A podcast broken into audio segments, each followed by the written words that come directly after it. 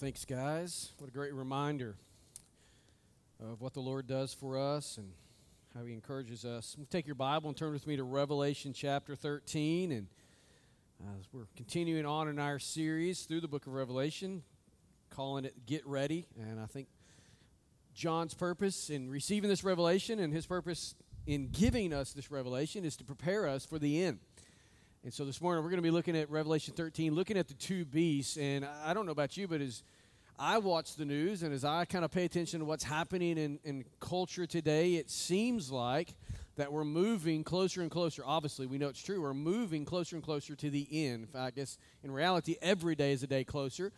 But just culturally, it seems like we may be there soon. And um, found myself this week longing for the return of Jesus and hoping and wishing that I was a pre tribulational type of guy so that we could kind of uh, get on board the Jesus train and, and, and get out of town before the real chaos and tribulation begins to happen. And then I was quickly reminded that I'm not a pre tribulation type of person. And if you've been paying attention through this series at all, you know that I believe the church goes through the tribulation and uh, will face fiery trials like we've never seen before, never experienced before. There, I believe there's a word encouragement out of the book of Revelation in chapter 13 specifically that even though we want to escape the, the, the, the ordeal and the, and the trials and the difficulties, what we're seeing and will continue to see in this book is that God's grace is sufficient. He can and will sustain His church through whatever tribulation they face. And so that's an encouragement to me today as I watch and look at things that are happening in the news and how chaotic they are and how awful they are and how evil they are. Uh, I'm grateful for the Lord's grace in that it is sufficient. And Paul was reminded of that in his own life there in 2 Corinthians chapter 12 that God's grace was always sufficient for him even in his most difficult of trials. And so look with me in Revelation chapter 13. Let's read this chapter and what I want to do this morning is I want to come back and I want to unpack what's happening here with these two beasts, how they're affecting the church, and then I want to give you three things that hopefully you can take home and um, um, make applicable in your own lives. Look what John says in Revelation chapter 1, chapter 13, verse 1. Sorry. He says, And I saw a beast rising out of the sea with ten horns and seven heads, with ten diadems on his horns and blasphemous names on its heads. And the beast that I saw was like a leopard. Its feet were like a bear's, and its mouth was like a lion's mouth. And to it the dragon gave his power and his throne and great authority.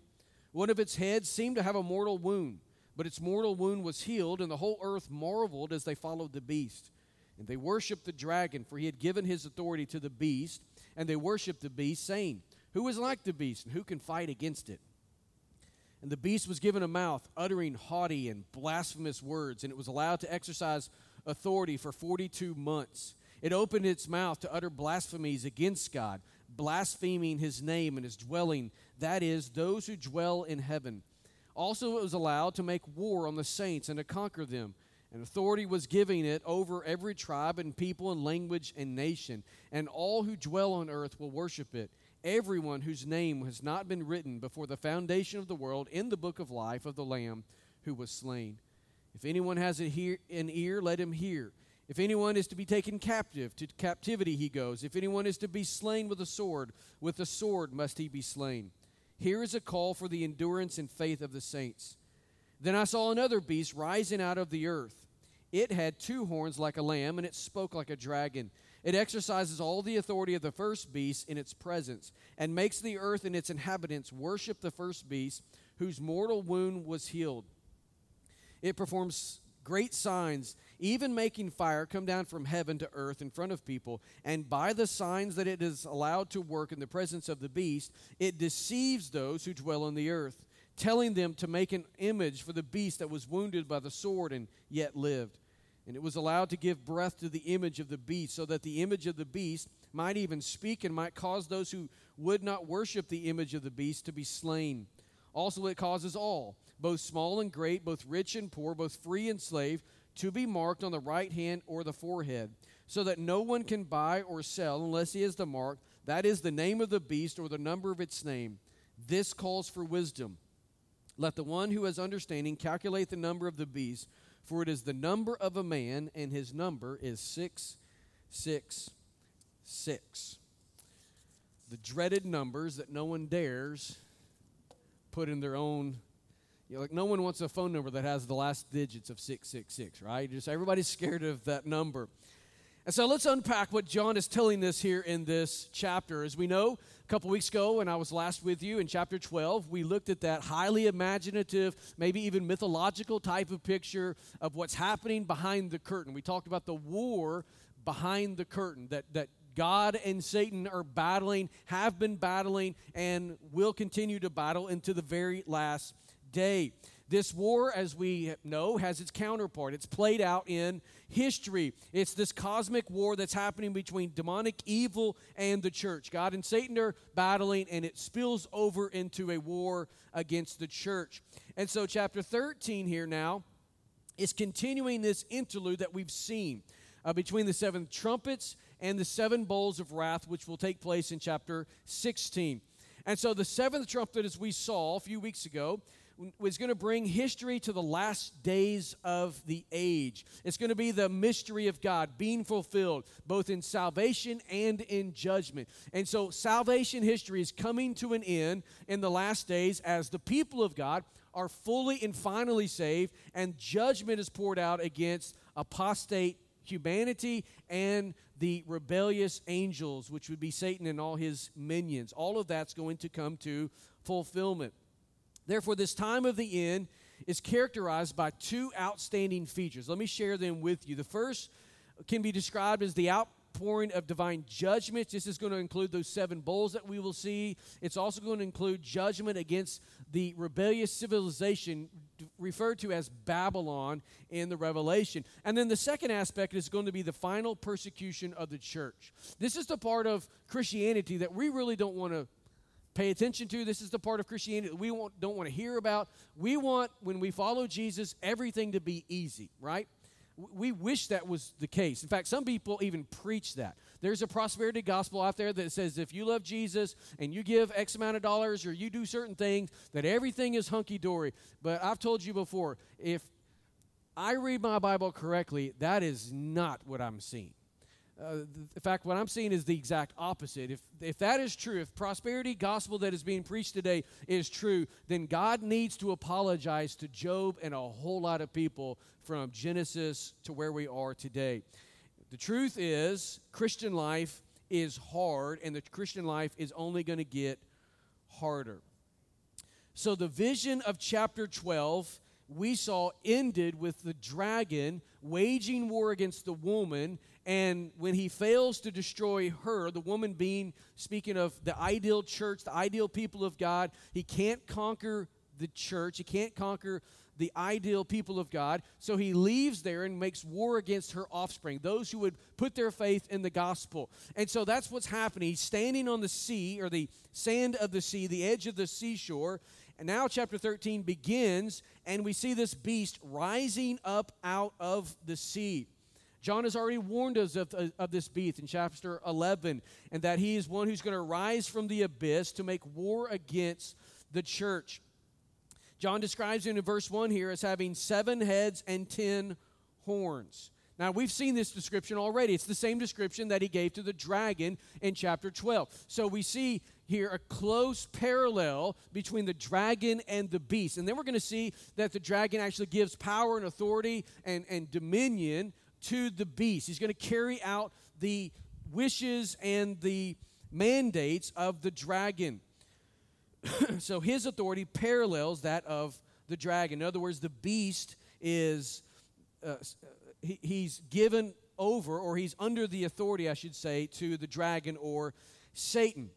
So we see here a close unity between the two the beast has the 10 horns, and then on these 10 horns, something different. He says that he has 10 diadems or 10 crowns on the horns. And so, what we're seeing here in this, this imagery is that the beast is going to have the authority of the dragon, and he's the military arm that's going to enforce the dragon's rule. His horns represent military power. And so the diadems there speak of that authority, that dominion through military conquest.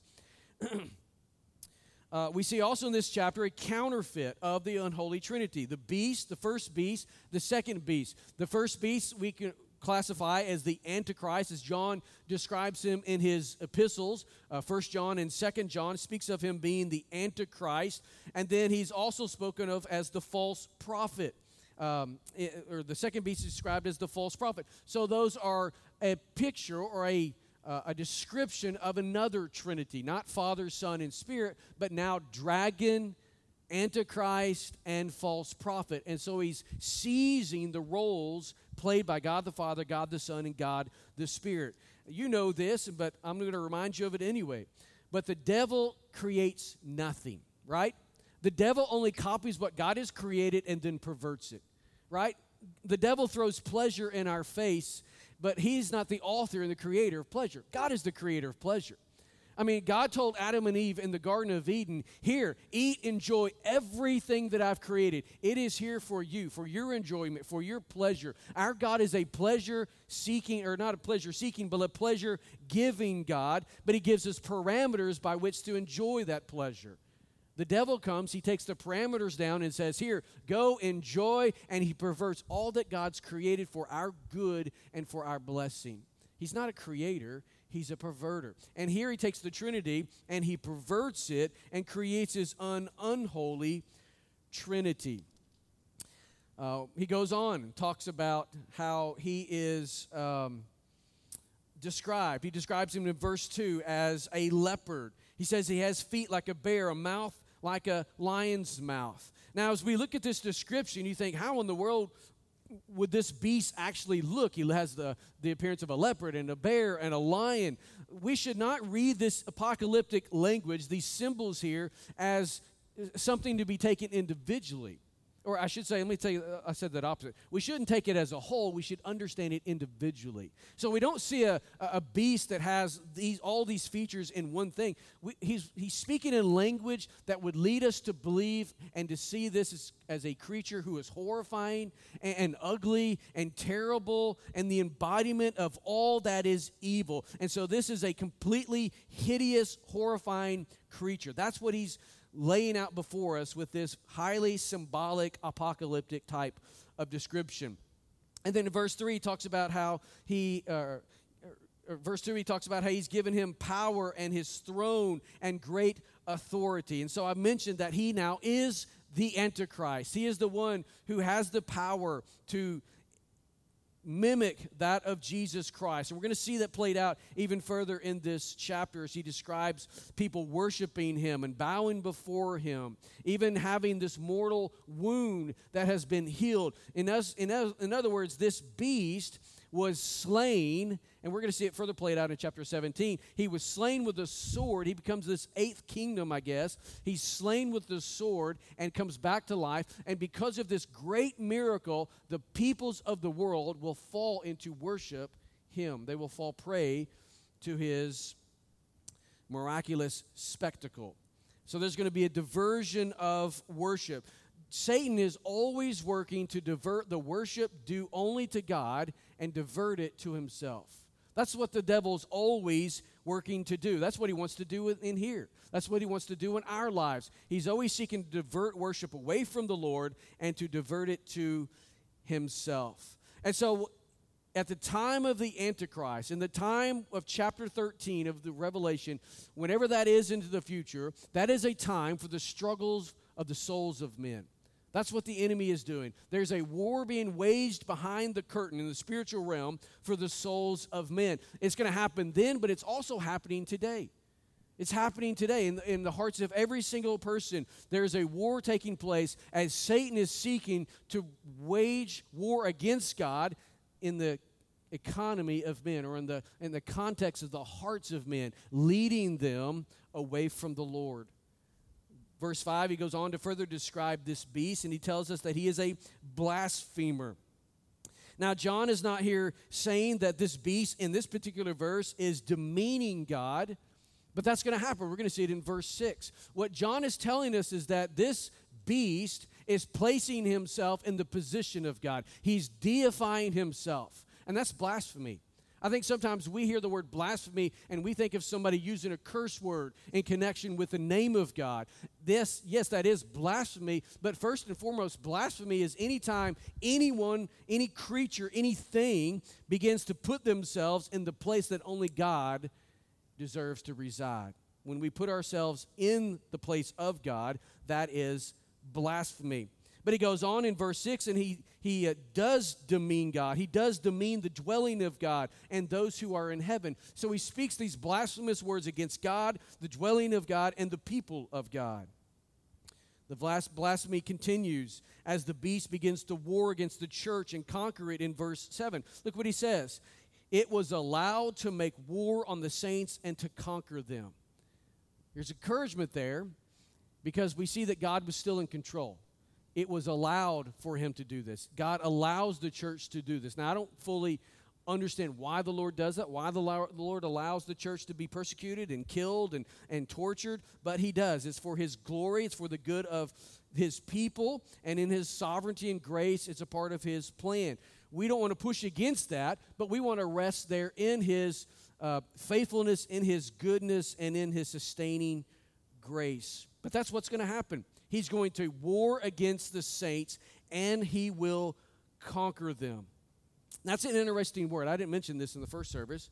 But when we hear that the church is going to be conquered, what does that look like? Here's what I know. Here's what I, I'm pretty confident. Here's what I am confident. Let me set it that way. When it says the church is going to be conquered, it doesn't mean that the church is going to apostatize themselves. In other words, they're not going to turn from the faith, right? Conquering means that they're going to be killed that they're going to be enslaved in some form or fashion. But the church will always remain the people of God. They will never turn their backs upon the Lord Jesus Christ. They will continue to hold firm to their faith. They're going to be like Polycarp, who I've used for illustrations a couple times through this series, the bishop of, of uh, uh Smyrna in the 156 AD, I believe, when he's standing there with the threat of his life, going to be burned at the stake, he never once wavered in his commitment to Jesus. That's what the church is going to be like during this tribulational time when the Antichrist, the first beast, is waging war against the church. They're going to stand strong and firm in the faith. Many will be executed, if not most will be executed, but the rest will be put in jail, some sort of enslavement. They will suffer greatly at the hands of the Antichrist. The war against the church will be severe. On top of that, he's going to have authority over all the peoples of the world. Every people, tribe, language, and nation will worship him, verse 8 tells us. All of those who are not whose names are not written in the book of life. Verse 11 we see that the second beast begins to rise. He comes up from the earth. He has two horns like a lamb. He speaks like a dragon. He's imaging Jesus. He's, he's going to be this personification of religion, where the first beast, the Antichrist, is a civil military type of authority. The second beast, or the false prophet, is going to be a religious power who gives credence and, and, and sway, allegiance back to the civil power. So the religious arm of this movement is going to help enthrone and solidify the authority and the power and the influence of the Antichrist over the peoples of the world. Now, there's never been a, a person in all of history, no human power outside the Lord Jesus Christ, to influence the whole world. And even Jesus himself has not influenced the whole world at the same time right? Jesus, when he came, he came as a suffering servant. He came as one who was meek and mild to give his life as a ransom for all. He didn't come as a military power to unite all of the nations in war against some other unity.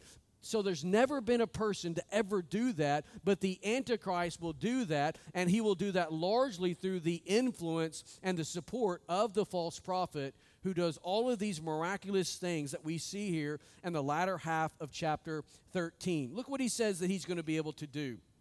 Verse 14 by the signs that it is allowed to work in the presence of the beast, it deceives those who dwell on the earth, telling them to make an image for the beast. So the signs that he's going to do, he says earlier, is that he's going to call fire down from heaven. He's going to do miracles much like Elijah did when he called fire down from heaven and consumed that offering. He's going to sway people with these miraculous things, even so much so that he's going to, because of the influence he gets, he's going to have people create an image. Maybe it's a statue that's going to look like the Antichrist, and he's going to give life to this statue so that it speaks, and even so much so that the statue has authority itself, so that you don't bow down and worship the image, the statue, then you will be put to death for that rebellion. This is going to be a mighty thing that's going to draw the hearts and minds of the people away from the Lord. If they were to ever respond to the gospel, they're going to be drawn away from it to the Antichrist as a result of the false prophet. And then he tells us that this is going to be uh, one who also gives a mark to those people who follow the Antichrist. The mark's going to be, in, I guess, a number, 666. It's going to look some way.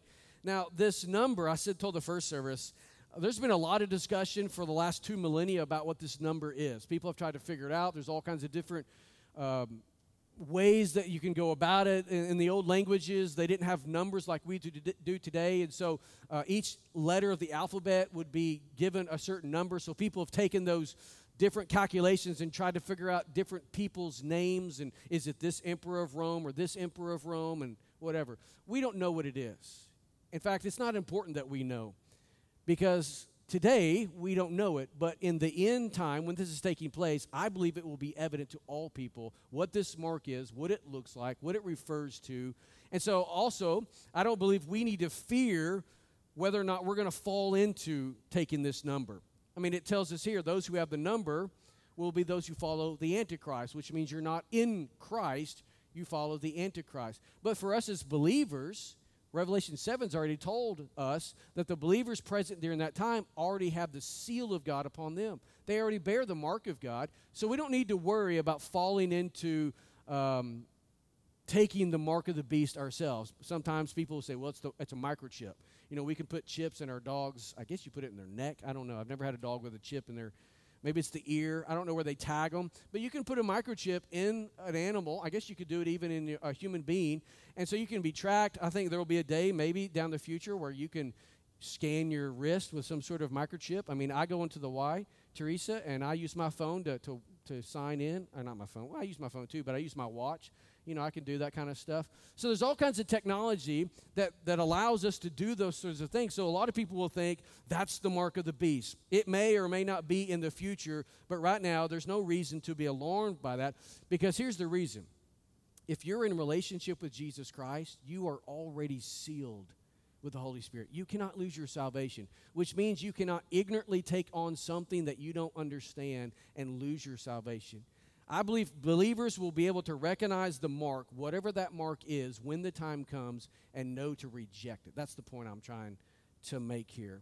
I've heard people over the years really get upset about that. They're, they're scared, literally scared, that they're going to that they're going to mistakenly take that mark upon their body, either their hand or their forehead, and somehow miss heaven. That cannot happen if you're in relationship with Jesus Christ. And so, John's purpose in giving us these descriptions is not to give us a description of what the mark is, but it, instead to give us a description of the suffering that's brought on by the mark. And so, the whole point, I believe, of what we're seeing in chapter 13 is this God's sovereignty will sustain us through whatever trial we're going to face in the future. Right? And it's, it's sufficient today for whatever trials we're facing. God's grace is sufficient for the difficulties that we face in life.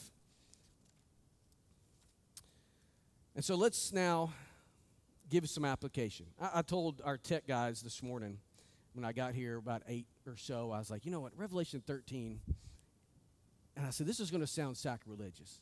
It's a chapter that it's really hard to get excited about. Because you're like, the church is going to suffer. They're going to go through hell. It's going to be exciting. I mean, how, how can you preach that and be, be really excited about it? But I told him, I was like, but you can be excited because God's going to sustain us through it all. God is always good. And so that's what I hope to, hope for you to see during this time. This is an awful period of human history as the Antichrist is literally unleashing hell upon humanity. Most Christians will lose their lives if they haven't already lost their lives at this point. The rest will be enslaved or persecuted or in, in, in, prison. It will be horrible for the believers of Jesus during these days, but through it all, they will hold fast to their faith they will claim Jesus. They will continue to preach the gospel. In fact, as we move into chapter 14, we're going to see that God Himself is proclaiming the gospel and, and it's continuing to be spread even as people reject it. So let me give you three things in light of all of that. First of all, I want you to see this. The Antichrist is worshiped during this period not because of his moral greatness, but the awesome power of his might. In the end, when the Antichrist and false prophet are ruling over the nations and the peoples of the world, their authority will be seated in the Antichrist's seemingly sovereign might. The people of the world will look at the authority and power of the Antichrist and his, his sidekick, and they will think to themselves, I can't do anything but give my allegiance. I am completely and utterly conquered. They, I don't believe everyone will love the Antichrist. Now, I, I believe he'll probably be charismatic. I mean, any leader that's going to sway influence or have influence over people is charismatic. They're going to have the ability, he's going to have, or she's going to have the ability to influence and, and redirect people's priorities and, and desires and, and rally the nations around one banner. No one has been able to do that, but he or she will. But doesn't mean everybody's going to love this character. However, they're going to look at the power of this person and the authority of this person and the hostility of this person, and they're going to feel like they can do nothing but surrender. So they will follow this person because of the power and the might. I mean, the, the power is going to be awesome. Uh, he will sway the nations. His authority, though, is given to him or to her by the Lord. So that leads us to a second thing that I want you to see. The earth dwellers are deceived by the Antichrist not because of his spiritual greatness, but by their own rejection of God. See, the Antichrist parodies or parallels what's happening with, with the death and the resurrection of, of Jesus. Uh, and so he's going to use this resurrection to gain control of the peoples of the world. They're going to see what's happening with the Antichrist being resurrected and be awed by it, just like we if we were to see someone resurrected from the dead, which is something that does not happen um, very often, it's only happened a, a, a, short, a small amount of times throughout history, but it's going to awe them, and so they're going to be drawn to the, the Antichrist. But again, it's not just because he does this great spiritual thing. Something else is at work here. The reason they're drawn to the lie versus the truth is because they've rejected God. That's what happens. When we reject the truth, we believe the lie. In Romans chapter 1, Paul gives it, uh, he, he kind of spells this out. He, he describes what this looks like. Those who reject the truth, the truth of God, he gives them over to what they really want. See, when we reject God, we're saying, We don't want you, God. I don't want your authority over my life. I don't want your power over my life. I don't want your influence over my life. I don't want anything you have to say dictating or mandating how I want to live my life. So when we say we don't want God, we're saying we don't want truth. And so when we say that, we're saying, I want a lie. I want the counterfeit. I want what's not going to give me what is true and life giving. And so what does the Lord do?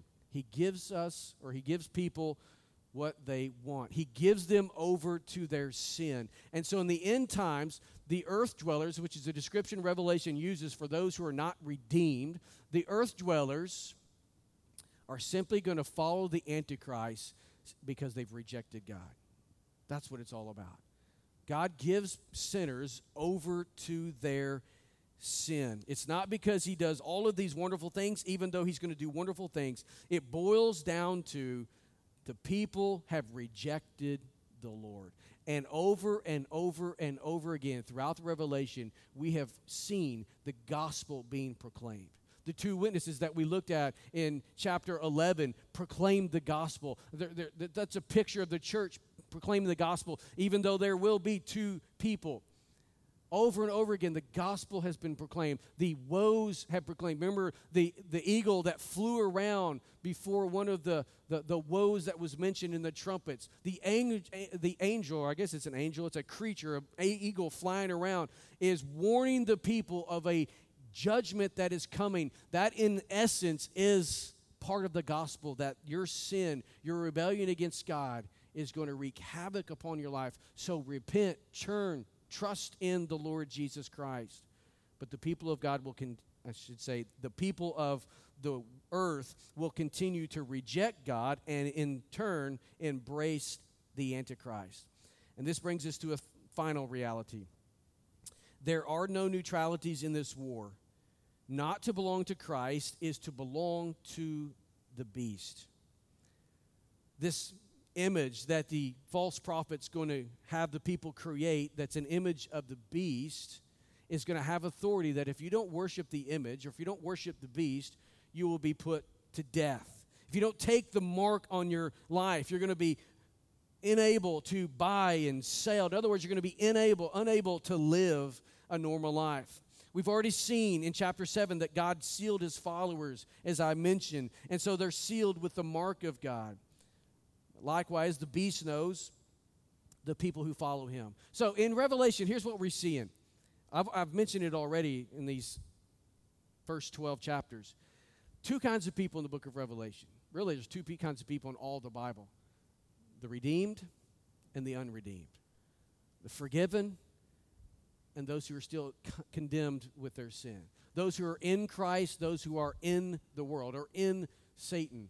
There's only two kinds of people. There's this only there's only this dichotomy here. There's not in Revelation those who have an education and those who don't. There's, there's not the, well, you've got the educated and the uneducated and the wealthy and the not wealthy, or the people who lived on this side of the tracks, or the semi religious people, or there's the Baptists and the Catholics and, and the Presbyterians, and you got some Muslims. There's none of that in Revelation. There's only those who are in Christ and those who are not in Christ. That leads us to this reality that when you come to life, in all of life, and especially during this time, there is no concept of riding the fence. You cannot be neutral when it comes to spiritual matters.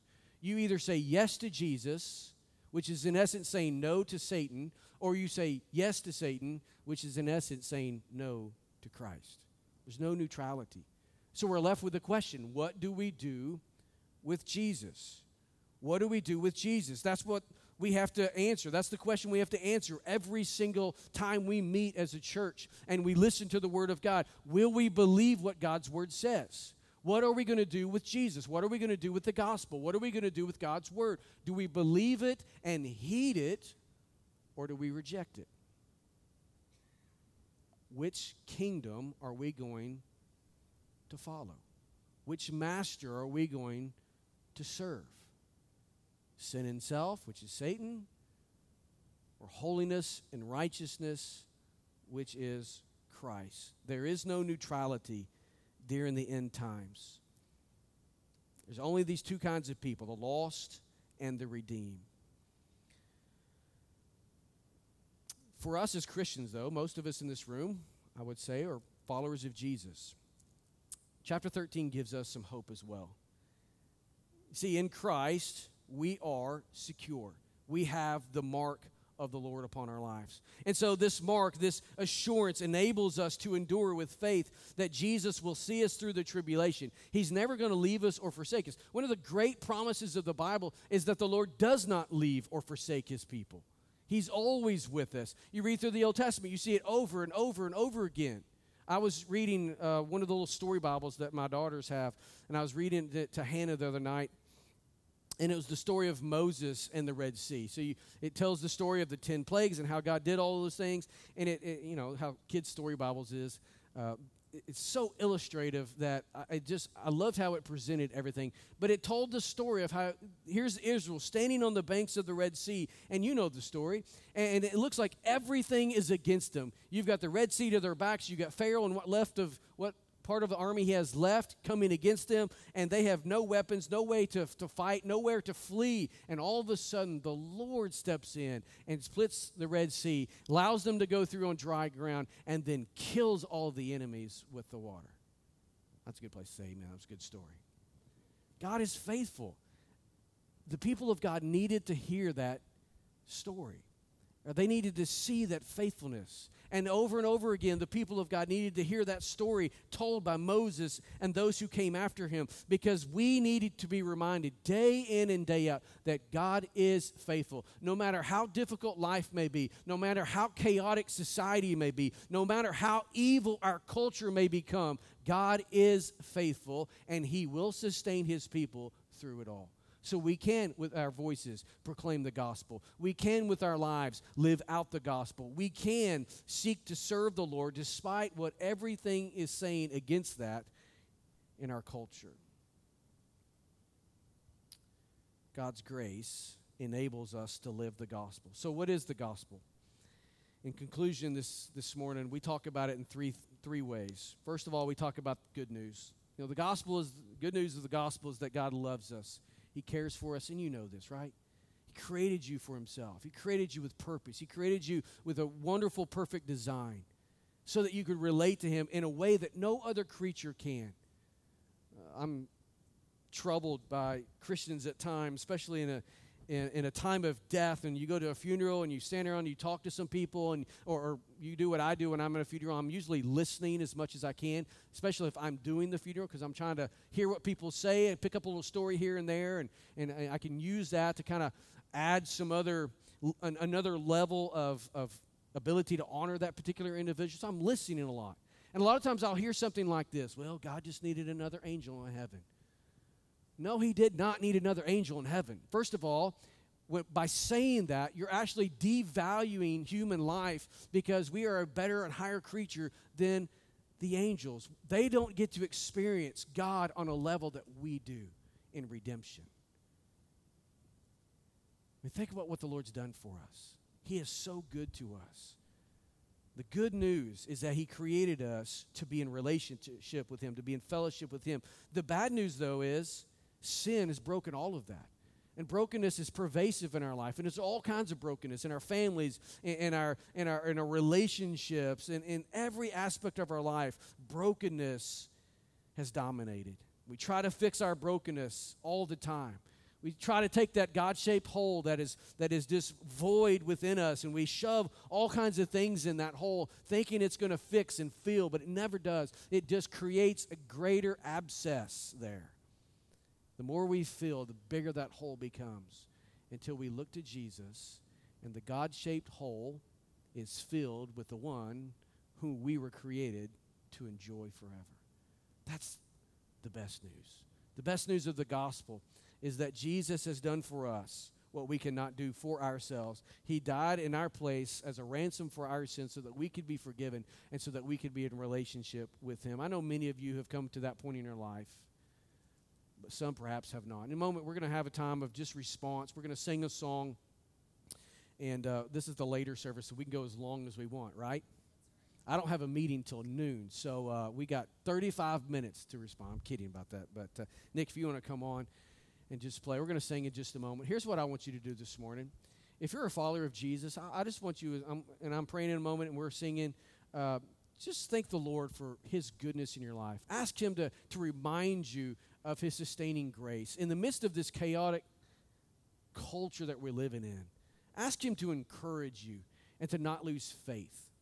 It may seem like God is not in control, but I want to just remind you, He is absolutely in control of every single thing. There's going to be a day when all of the mess, and it's going to get worse than this, right? I mean, people have been saying for 2,000 years, it can't get any worse than this. It's going to, right? It's going to. But He can and He will sustain you every single step of the way. So continue to be faithful, continue to share the gospel, continue to live out the gospel. I mean, that's what people need to hear and to see. So ask God to help you do that.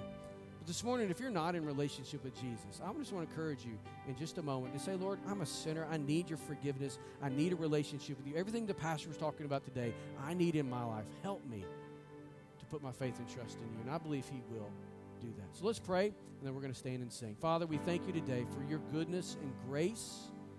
God, I thank you for this chapter that reminds us that no matter how difficult life may and will become, we serve a God who never stops loving us, who never stops fighting for us, and who will never forsake us.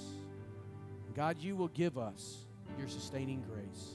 Lord, may that be an encouragement to all of us who are believers this morning that we can and we should live out our faith in a world that is continuing to be more and more hostile toward the things of God. Father, I pray for anyone in this room this morning who's not in relationship with Jesus, might be religious. Religion is never enough. God, I pray they'd realize today that the greatest decision they need to make is to put their faith and trust in Jesus for forgiveness of sin. May they do that this morning. In Jesus' name.